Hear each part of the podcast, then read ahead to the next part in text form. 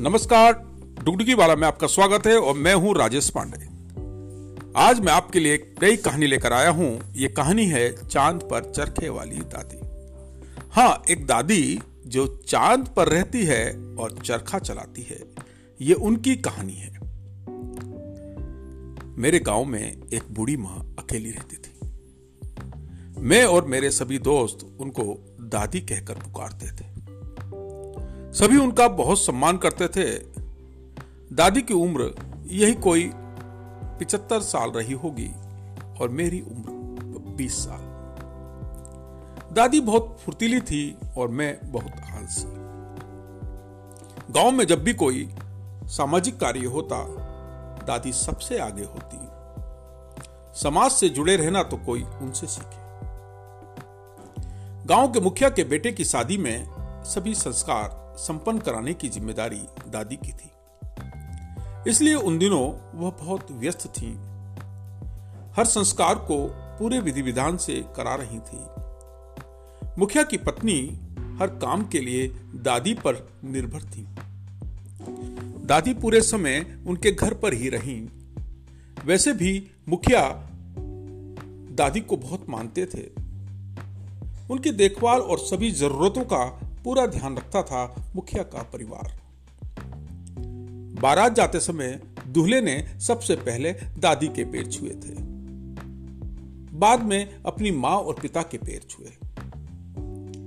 दादी ने भी उसको गले लगाकर आयुष्मान होने का आशीर्वाद दिया था। बारात जाने के बाद घर में महिलाएँ ही रह गईं। मेरा भाई बारात में गया था, इसलिए मैं गाँव में ही रहा। दादी कुछ देर के लिए अपने घर पर आ गई। सूरज जा चुका था, अब धरती पर अंधेरा अपना अधिकार जमाने आ गया। मेरे घर से तीसरा घर दादी का था। उनसे रोज़ाना मिलना होता था। आज तो मुखिया के बेटे की शादी में उनको देखा था। शाम को घर के बाहर टहलते हुए मैं दादी के घर पहुँचा। हमेशा की तरह उनके घर के बाहर तार से लटका जलता हुआ बल्ब दिखाई दिया। बल्ब जल रहा है का मतलब दादी जागी हैं। मैंने टहलते हुए घर के बाहर से आवाज़ लगाई, दादी कहाँ हो? भीतर से कोई आवाज़ ना आए, आज तक ऐसा कभी नहीं हुआ था। मैंने एक और आवाज़ लगाई, पर कोई जवाब नहीं मिला तो मन बेचैन हो गया। मैंने घर के भीतर जाकर देखा तो दादी निराश बैठी थी। बल्ब की रोशनी में दिख रहे उनके चेहरे पर आज के दिन वाला नूर गायब था। मैंने उनको कभी इस तरह निराश नहीं देखा था। दादी, क्या हुआ? तुम्हें मुखिया ने कुछ कह दिया क्या? दादी ने कहा, नहीं, वो तो बहुत अच्छे लोग हैं। मैंने कहा, दादी, वो तो अच्छे हैं, पर आप भी तो पूरे गाँव का अच्छा करती हो। सभी के सुख दुख में खड़ी रहती हो, एक पैर पर। आज मैंने पहली बार आपको निराश देखा है। दादी, कोई बात तो है जो आपको परेशान कर रही है? क्या रोहन चाचा की याद आ गई? रोहन चाचा का नाम सुनकर दादी की आँखें नम हो गईं। मुझे लगा मैंने रोहन का नाम लेकर कोई गलती कर दी। रोहन दादी के बेटे का नाम है, जिनकी पंद्रह साल की आयु में सड़क दुर्घटना में मृत्यु हो गई थी। पिता भी बेटे का गम नहीं झेल पाए और कुछ साल बाद वो भी चल बसे। बाप बेटे के असमय जाने के गम ने दादी को भी बहुत परेशान किया। पर इस जीवन का क्या? इसे तो हंसकर जियो या फिर आँखों में नमी लाकर पूरा तो करना पड़ेगा। आज से पहले मैंने दादी से कभी उनके बेटे का ज़िक्र नहीं किया था, पर आज उनकी निराशा से मैं दुखी हो गया था। दादी ने मेरी तरफ़ देखा और मैंने उनकी तरफ़। उनकी आँखों की नमी अब आँसू बनकर गालों पर साफ़ दिख रही थी। मैंने पूछा दादी, मैंने रोहन चाचा का नाम लेकर कोई गलती कर दी है क्या? मुझे माफ़ कर दो, कहते हुए मैंने उनके सामने अपने हाथ जोड़ लिए। दादी ने मेरे हाथों को पकड़कर कहा, नहीं बेटा, हाथ नहीं जोड़ते। तुमने कोई गलती नहीं की। मुझे ही उसकी याद आ गई।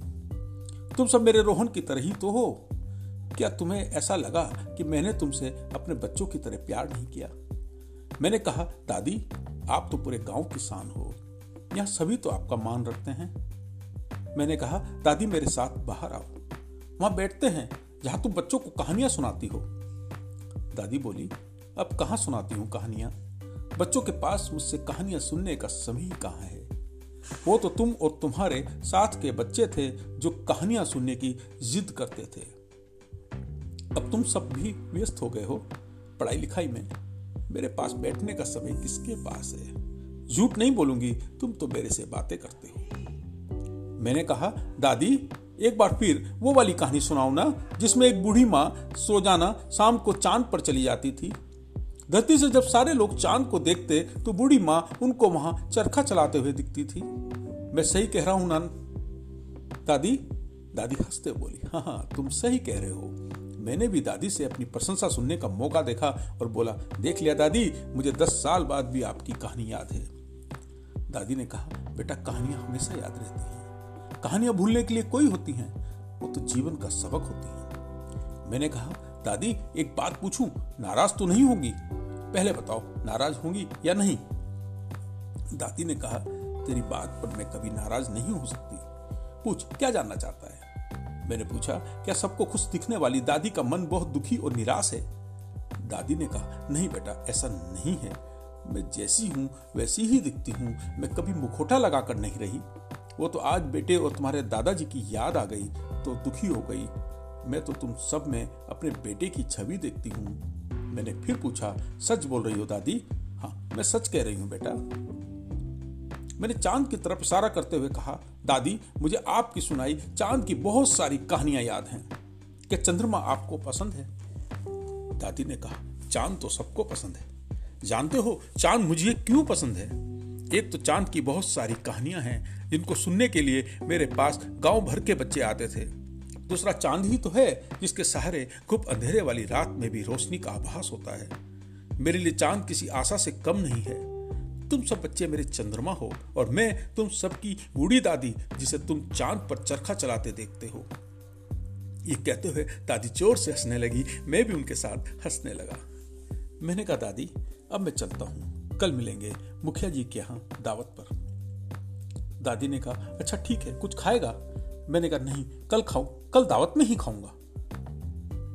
मैं घर जाते समय सोच रहा था, क्या दादी अपने लिए कम, हम सबके लिए ज़्यादा जीती हैं? क्या वो हमारे बीच अपने दुख को भूलकर इसलिए मुस्कुराती हैं कि हमारी खुशियाँ कम ना हो जाए? उस समय मैं 20 वर्ष का था, अब 40 साल का हूँ।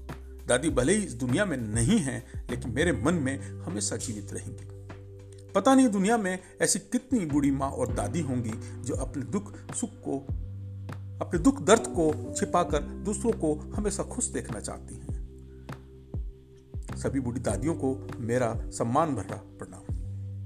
तो ये थी चाँद पर चरखे वाली दादी की कहानी। हमारे आसपास भी बहुत सारी ऐसी दादियाँ होंगी जो अकेली होंगी। आइए हम सब मिलकर अपनी चाँद पर चरखे वाली दादियों को प्रणाम करें और जब भी वक्त मिले इनके साथ समय गुजारें और इनसे बात करें, इनको सहयोग करें, इनका सम्मान करें और फिर एक नई कहानी के साथ आपसे फिर मुलाकात करेंगे। तब तक के लिए बहुत सारी शुभकामनाएँ। धन्यवाद।